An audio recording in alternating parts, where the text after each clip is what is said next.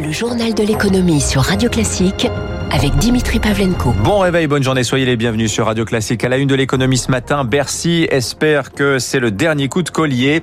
L'exécutif va prendre cette semaine un décret d'avance hein, pour rajouter 7 milliards 200 millions d'euros au dispositif d'aide aux entreprises. Une rallonge budgétaire conséquente, fléchée presque intégralement, 6 milliards 7 vers le fonds de solidarité.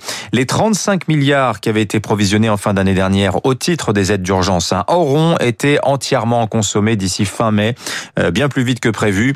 Rien qu'en mois d'avril, 11 milliards d'euros ont été dépensés. Le ministère du Travail a par ailleurs précisé vendredi le calendrier de resserrement de l'activité partielle. Le reste à charge est maintenu à zéro pour les secteurs les plus touchés jusqu'à fin juin. En juillet, il passera à 15%, puis 40% en septembre. Pour les autres secteurs, on est déjà à 15% de reste à charge pour l'employeur. Ce sera 25% en juin, puis 40% dès juillet. Le gouvernement va présenter aussi à l'Assemblée aujourd'hui un projet de sortie de l'état d'urgence sanitaire. Parmi les nombreuses dispositions du texte, il est question de permettre aux employeurs d'imposer huit jours de congés payés à leurs salariés d'ici le 31 octobre.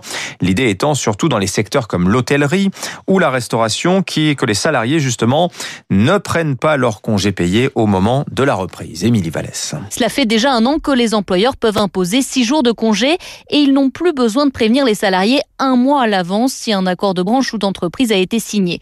Mais rajouter deux jours et prolonger la mesure, ce n'est pas anodin pour Emmanuel Gaïa, avocat spécialiste du droit du travail qui conseille les organisations syndicales. C'est vraiment un renforcement du pouvoir des patrons. C'est un signal où, sur ces droits fondamentaux en droit du travail, on peut transférer le pouvoir de décision aux employeurs. Et donc, peut-être que demain, on aura une partie des congés payés à la main totalement des employeurs. C'est ça qui m'inquiète, c'est qu'à terme, ce système soit pérennisé. Du côté des employeurs, on explique que cette mesure permettra surtout d'éviter que les salariés qui étaient en chômage partiel prennent leurs vacances au moment de la réouverture.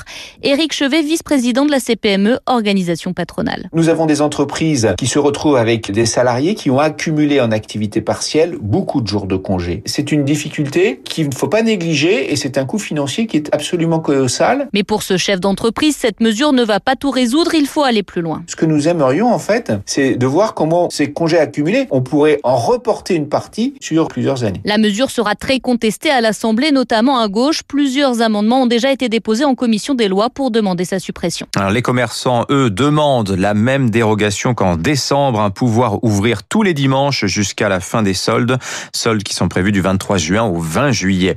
Les parcs d'attractions, eux, rouvrent dans une semaine, hein, le 19 mai, mais pas les attractions euh, pour les manèges et ce sera le 9 juin. Hein, situation un peu ubuesque, hein, dénonce Arnaud Bennett. Il est le président du SNELAC, c'est le syndicat national des espaces de loisirs. Il n'y a pas un parc d'attractions en France qui va ouvrir sans les attractions. C'est inimaginable et c'est juste impossible. Donc on n'ouvre pas. On est conscient de la difficulté du contexte, de la difficulté de prendre des décisions. Maintenant c'est vrai qu'on ne comprend pas pourquoi des sites de loisirs, beaucoup de sites de loisirs peuvent réouvrir le 19 mai. Les parcs zoologiques peuvent réouvrir, les aquariums peuvent réouvrir, donc y compris des sites qui sont confinés et pas les parcs de loisirs. Alors que nos attractions euh, font l'objet de protocoles sanitaires qui ont été éprouvés lors de la saison 2020. Donc on ne comprend pas pourquoi on a pris cette mesure euh, discriminatoire contre les parcs d'attractions. Voilà, dans l'actualité européenne, l'Union européenne et l'Inde reprennent langue en vue d'un accord de libre-échange côté européen.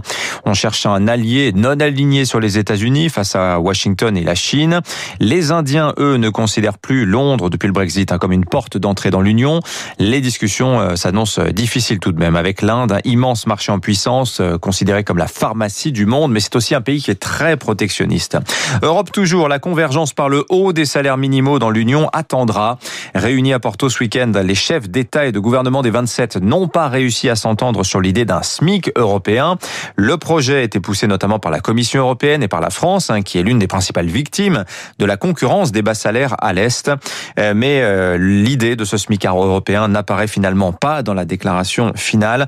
Pas très étonnant euh, pour Stéphane Carcillo. C'est le chef de la division emploi et revenu à l'OCDE. C'est un bon sujet, mais c'est effectivement pas forcément le moment le plus adéquat pour le mettre sur la table. D'autant qu'il y a des pays qui effectivement ont une tradition qui est très différente. Je pense aux pays du nord de l'Europe, où traditionnellement le dialogue social est très fort et avec lesquels il va faire une discussion vraiment assez détaillée sur les modalités parce que eux, ce qu'ils souhaitent, c'est que les partenaires sociaux continuent à négocier le salaire minimum au niveau des régions, au niveau des secteurs, différenciés sans normes qui s'imposent au niveau national. Alors une norme au niveau européen, ils y sont aussi assez hostiles. Donc ces discussions vont prendre du temps et je pense que le contexte économique, s'il était plus favorable, favoriserait beaucoup ces discussions. Euh, Stéphane Carcillo, il est le chef de la division emploi et revenu à l'OCDE. Aux États-Unis, y aura-t-il encore du carburant dans les stations-service à la fin de la semaine à New York? La question se pose ce matin. Bonjour Eric Mauban. Bonjour Dimitri, bonjour à tous. Oui, depuis vendredi, le principal oléoduc hein, qui approvisionne toute la côte est depuis le golfe du Mexique est à l'arrêt, victime d'une cyberattaque. Voilà, c'est un nouveau palier qui est franchi. Les cyberattaques avaient jusqu'à là visé les hôpitaux, les municipalités, les services de police et des géants industriels, mais pas encore de l'éoduc. Colonial Pipeline gère des infrastructures de premier plan. La société transporte de l'essence et du diesel à travers les États-Unis. À elle seule, eh bien, elle est responsable de 45% des carburants consommés sur la côte est du pays. Si les fermetures des installations durent plus de 4 ou 5 jours, eh bien, la pénurie va s'installer sur la face atlantique. Plus d'essence dans les stations-service. Problème aussi dans les aéroports pour euh, prévoir, euh, pour prévoir du kérosène. En fait, c'est tout un pan de l'économie américaine qui pourrait se trouver frappé. La direction de Colonial Pipeline a été victime d'une attaque impliquant un rançongiciel. C'est un code qui exploite les failles de sécurité et encrypte les systèmes informatiques. Pour s'en débarrasser, il faut payer la rançon.